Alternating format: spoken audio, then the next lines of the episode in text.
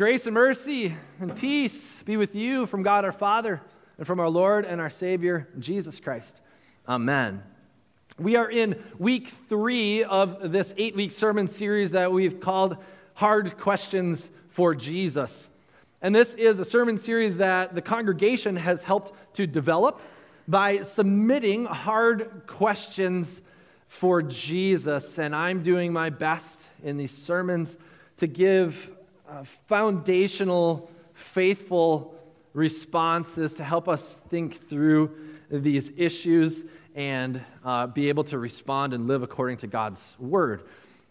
This week's question is, is this one What should we do about this thing called sin? Now, the reason for this question today is I received uh, numerous questions from the church that had uh, differing or different things uh, having to do with sin. So some people were asking about, you know, specific details about specific behaviors and whether or not these things are or are not sins and how we should respond to them.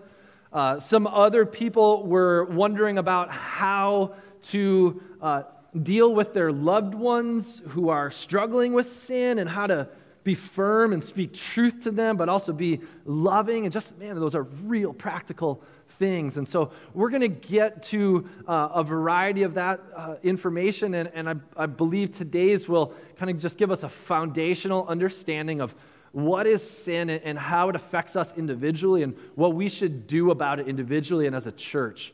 And then next week, we'll deal more with how do we um, approach the issues in this world, in particular uh, with our loved ones and friends as they're uh, wrestling through these things. How do we speak the truth in love? That'll be our question next week. But I want to uh, begin my answer to this question today. What should we do about this thing called sin? By asking you a question in response. How many of you are sinners? Go ahead and raise your hand. Okay. Good. That's a I'm glad you raised your hands, all right? But how do you know this? How do you know you're a sinner? Uh, on, on what are you basing that? On your own idea of what sin is? or on what God's idea of sin is? I wonder if I were to ask you, how do you define sin? I wonder what kinds of responses we would get.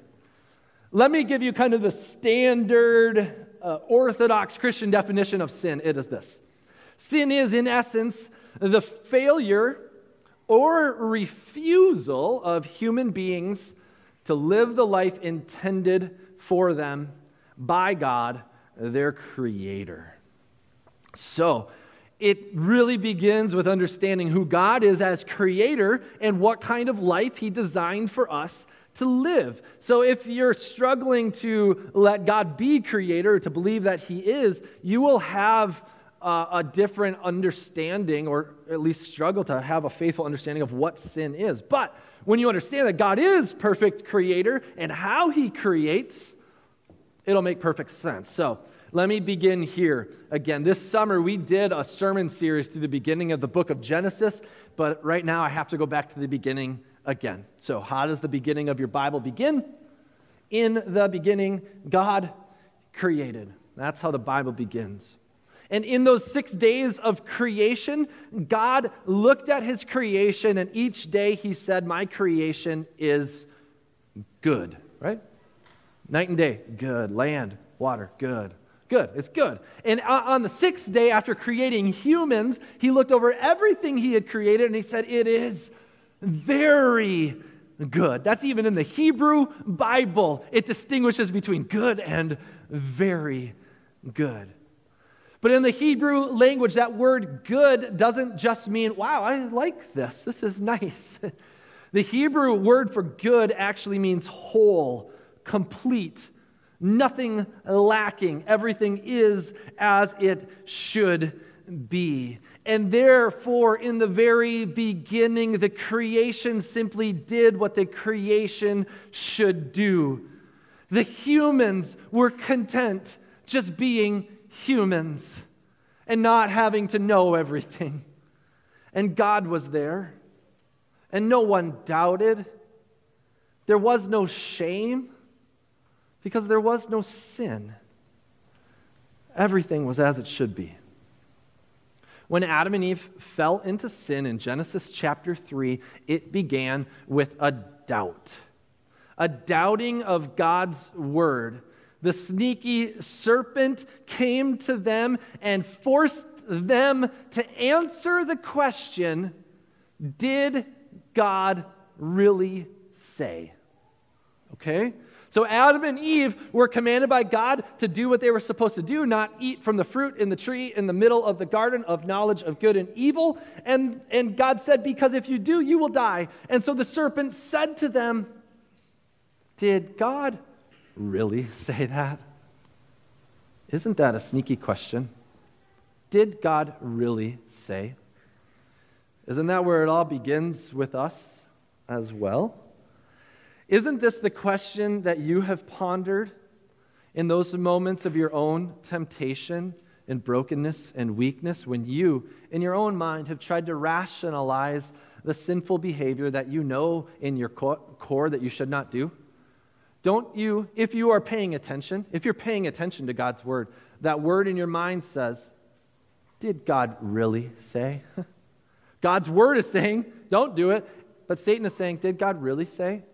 And then you start to say, oh, I don't know, maybe he didn't. Maybe, maybe I'm going to think about this a little bit differently. Did God really say? That's a sneaky question. But thinking about the garden in the very beginning is very helpful for us to understand what sin is, because in the beginning, in the garden, we can see what perfection looked like.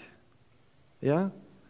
Just in the very beginning, you can see what, how God intended things to be, what goodness looked like, what perfection looked like, what life without shame or doubts looked like. And so, understanding the garden is helpful for us in understanding sin. Now, this is also why we read the Ten Commandments today. The Ten Commandments were given to Moses a long time after Adam and Eve as Moses was preparing to lead God's people into the promised land. Maybe you know this, but they had to spend 40 years in the desert in a time of preparation because God knew that when they entered the promised land, they would be faced with all kinds of temptations to worship other gods to fall into things that they should not do or say. And so God was forming them and shaping them to be a certain way and think a certain way. And so, what the Ten Commandments actually do, if you think about it, the Ten Commandments paint a picture of perfection. Okay?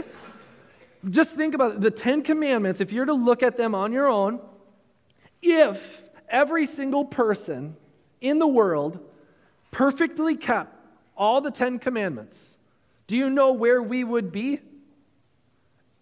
In the garden, in perfection.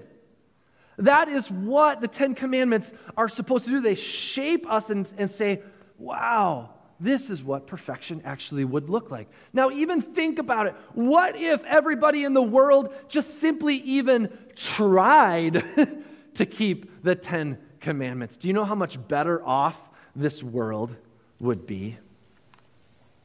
Now, thinking about these Ten Commandments, maybe you know them by heart. Maybe the reading from Exodus today was the first time you've ever seen these words. That's very possible. But how are we doing? Let's check in for a minute. How are we doing at keeping the Ten Commandments?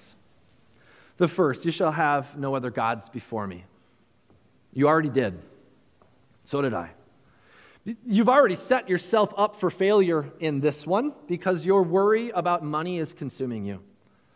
Your calendar is determining your purpose, and you have set yourself up as your own favorite idol in this world. The second, you shall not misuse the name of the Lord your God. Not only have you cursed and swore by the name of God Almighty, but you have neglected to call out to him in prayer and praise and in your times of trouble. The third, remember the Sabbath day by keeping it holy. Good, you're in church today. That's an awesome start. But what about on a daily basis? So many of you are running so hard that you have no time to rest.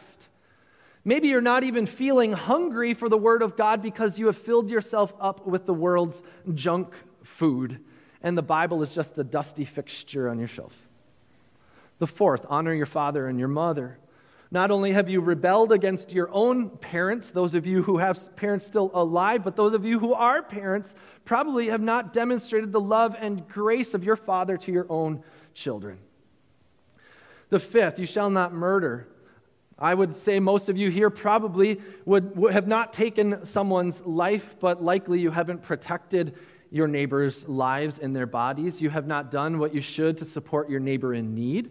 You stood silently by as the lives of innocent children are taken through abortion. Yet, on the opposite side of things, or in another world, you've stood silently by as many children's lives go in and out of foster care or hung up in the adoption system, and you could have opened your home to be a parental figure to those in need. The sixth commandment, you shall not murder. Jesus said, Whoever looks at a woman with lustful intent has already committed adultery in his heart. You could say that sexual sins are the pervasive sins in America, but it's not just our fault.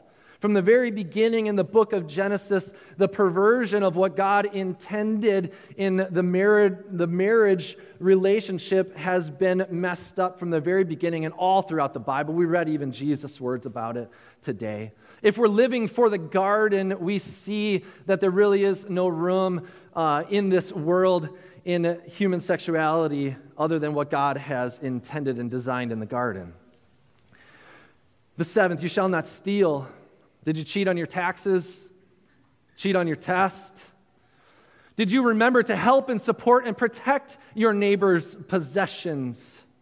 You shall not lie. Yes, you have. You're caught up in it all the time. You speak poorly about your neighbors around the water cooler. Oftentimes, you can't keep your mouth shut and you gossip about others instead of dealing with the issues directly. You shall not covet your neighbor's possessions. How many possessions are there that you look at with lustful intent? What boat or side by side or sporting equipment or clothing or, or, or are you desiring after? You shall not covet your neighbor's wife or family or any of his possessions or people. But you oftentimes wish that what you had was not yours and what other people have was yours. You think the grass is greener on the other side, and you spend your time dreaming, thinking that it would be much better to be somewhere else than boldly loving the people where you are. I feel like I need to sit down. Did anybody escape any of that? I didn't. I am a poor, miserable sinner. poor, miserable sinner. I think you are too, and you know it. So, what should we do about this thing called sin? Two things I want you to hear today. One, confess it. Two, flee from it. One, confess it. Two, flee from it. We read today in 1 John chapter 1 these words. If we say we have no sin, we deceive ourselves and the truth is not in us. Read that with me. If we say we have no sin, we deceive ourselves and the truth is not in us. Okay, let's just stop there. But if we confess our sins, God, who is faithful and just, He'll forgive us our sins and cleanse us from all unrighteousness. But if we say we haven't sinned, we make him a liar and his word's not in us. See, when we come into God's house, if, if we say, oh, I had a pretty good week today, we're basically saying to Jesus, I don't need you, Jesus. And we're lying to ourselves. But if we come begging and pleading for mercy, saying, Lord, everything about me is broken and poor and miserable, forgive me, He will. He will forgive you. He will forgive you and cleanse you from all unrighteousness. You cannot deceive God, for He already knows. He already knows. But when you confess your sins to God, He is faithful to you. Faithful to you, broken sinner. God Almighty is faithful to you and faithful to His promise to you that He will love you and forgive you all of your sins now and forever. See, we can be forgiven and cleansed from unrighteousness. And Jesus is the only one who can do this for us because he is the only one who never committed a sin. We did not read this passage today, but I want to read it for you today. 1 Peter chapter 1 verse 22 says this. He, Jesus, committed no sin. No sin. Neither was deceit found in his mouth, but he himself bore our sins in his body on the tree that we might die to sin and live to righteousness. By his wounds, you've been healed. Did you see this? I've just spent a, time, a long time going through those Ten Commandments, really kind of a, giving us a check of the heart, saying, wow, I can't escape this sinful thing. And yet, Jesus is the one who kept all of that perfectly for you. And he did that in order that every single one of those things that afflict you and that you do wrong, he bore them on his own body on the tree. And when he spread his arms open wide and was giving up his breath, he spoke and he said, Father, forgive them, for they don't know what they are doing. For you, for you, how many sins can Jesus forgive? All of them. All of them. Every single sin that you have done wrong, everything that you have left undone, every one is forgiven by the blood of Jesus Christ, the Lamb who was slain for the sins of the world. You are forgiven. You are. You are forgiven. And then you're set free in order to flee. to flee from your sin. What does this say? Jesus did this for us for what purpose? So that we can die to sin and live in righteousness. Or, as we say here in our church, to die to sin or to live in Christ. We're alive in Christ. And so, what we are to do, and the Apostle Paul says it over and over again, is to flee from sin, to flee from it, to run away from it, and to run to God. And, and when it tries to sneak up on us, we say, No, no, no, no, no. I don't want what you have to offer. I want what Jesus has to offer. Obviously, the question then comes in we are going to fall. I'm going to fall. Will Jesus forgive us when we fall? Absolutely. But should we desire to fall? By no means. We should run to Christ and flee from sin. If you have spent any length of time in a Christian church, I would imagine that what I just preached to you is not new news. I would imagine you've heard these things before. And those of you who come to this church, we weekly and, and encourage you daily to live lives of confession and new life. So I may not have proclaimed anything new to you, but I pray that as you leave here today, you would leave in a humble state not desiring the sin that tries to afflict you, but desiring what Jesus has to offer. And a lot of this then shapes the way that we deal with this world. Because when we go into this world, by our own contributions to the brokenness, but also just because of what it is, when we step into this world as Christian people, sometimes uh, you know, we feel distraught or lost or maybe even angry at the way things are. And so, if you're feeling that way when you go into this world, you go, why is it so broken and, and destitute? Why are people doing what they're doing? Do what we just did today. First, look in the mirror, confess your own sins, receive the forgiveness that Jesus has given to you. And then, when you do and you step into this world, I pray that you will not feel distraught or lost or angry, but that your heart would be moved with compassion. Because compassion leads to action. And when you are moved with compassion, you will be moved to action. And what action is most necessary is to bring Jesus into this world, to shine the light of Jesus into this world, to go to those who are lost and hurting and maybe don't even know about the light of Jesus, and to be the light in the world.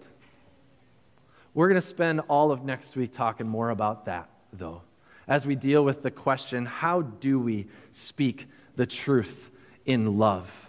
How do we live boldly in the name of Jesus in this world, uh, and especially when people don't want to hear it? So I pray you come back as we kind of continue this conversation next week. Go. You are forgiven and set free. Flee from your sin. Flee to Jesus in his name. Amen.